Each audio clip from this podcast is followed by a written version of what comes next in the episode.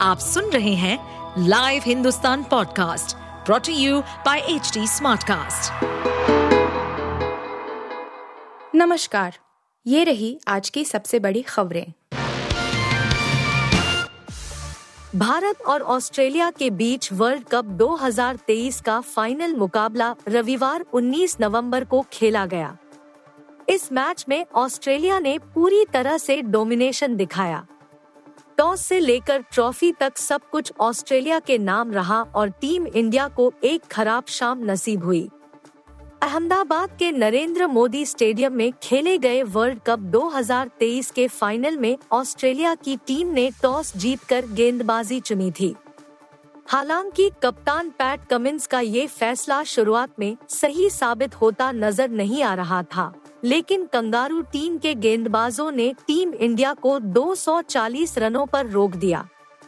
World cup 2023 के final में एक लाख दर्शकों के बीच ये रन काफ़ी नहीं थे, क्योंकि ऑस्ट्रेलिया के पास लंबी बैटिंग लाइनअप थी। भारत की तरफ़ से के राहुल ने छियासठ, विराट कोहली ने चौवन और रोहित शर्मा ने तूफानी सैतालीस रनों की पारी खेली थी।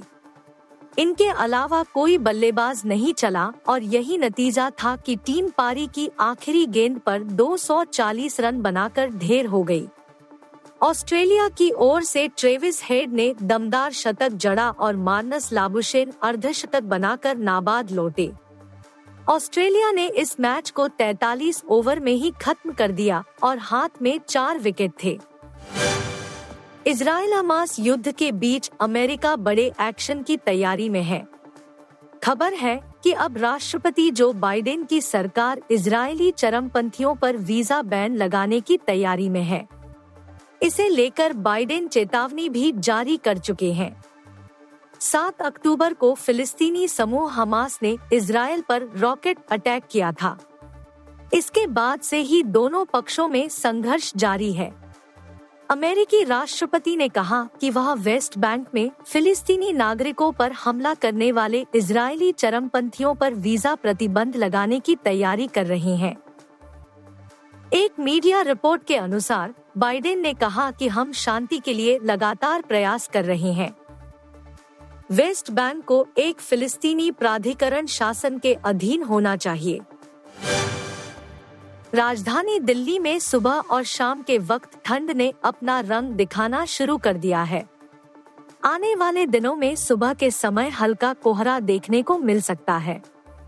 मानक वेधशाला सफदरजंग में रविवार को अधिकतम तापमान 27 डिग्री सेल्सियस दर्ज हुआ, जो सामान्य से एक डिग्री कम है। वहीं न्यूनतम तापमान 12 डिग्री रहा। आर्द्रता का स्तर अट्ठानवे से छियालीस फ़ीसदी तक रहा। मौसम विभाग का अनुमान है कि सोमवार को तापमान 12 से 27 डिग्री सेल्सियस के बीच रहेगा। सुबह के समय हल्का कोहरा देखने को मिलेगा। वहीं मौसम के कारकों के चलते दिल्ली में प्रदूषण स्तर सुधरा है।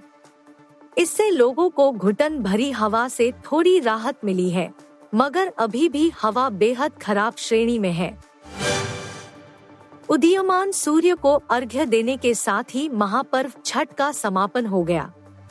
तड़के सुबह से ही पटना के घाटों पर छठ व्रती पहुँचने लगे और पूरे विधिवत तरीके से उगते हुए भगवान भास्कर को अर्घ्य दिया, जिसके बाद चार दिवसीय छठ महापर्व पूरा हुआ। इस दौरान घाटों पूरी रात रोशनी और रहने की व्यवस्था की गई। घाटों पर श्रद्धालुओं की भारी भीड़ उमड़ी। बाँस की टोकरी में मौसमी फल, ठेकुआ, गन्ना और पूजा का सामान सजाया गया। छठ गीतों के साथ घाट भी छठ की छटा से दमक रहे थे। इस दौरान श्रद्धालुओं ने घाटों पर आस्था की डुबकी भी लगाई। छठ व्रतियों को किसी तरह की कोई दिक्कत का सामना न करना पड़े। इसके लिए प्रशासन द्वारा घाटों पर व्यापक व्यवस्था की गई थी। भारत की हार के बाद भारतीय खिलाड़ी टूट गए। वर्ल्ड कप 2023 का फाइनल जीतने का उनका सपना अधूरा रह गए। ऐसे में उनकी आँखों से आँसू छलक आए। प्लेयर ऑफ़ द टूर्नामेंट का खिताब जीतने वाले विराट कोहली भी अपने आंसुओं को रोक नहीं पाए। निराश चेहरा लिए जब वह अपनी पत्नी अनुष्का शर्मा के पास पहुँचे तो उन्होंने विराट का हौसला बढ़ाने के लिए जादू की झप्पी दी। अनुष्का और विराट की ये तस्वीर सोशल मीडिया पर तेज़ी से वायरल हो रही है। इस मैच से पहले इस टूर्नामेंट में अजय रही टीम इंडिया हार गई और तीसरी बार वर्ल्ड चैंपियन बनने का उसका सपना टूट गया। आप सुन रहे थे हिंदुस्तान का डेली न्यूज़ रैप। जो एच टी स्मार्टकास्ट की एक बीटा संस्करण का हिस्सा है।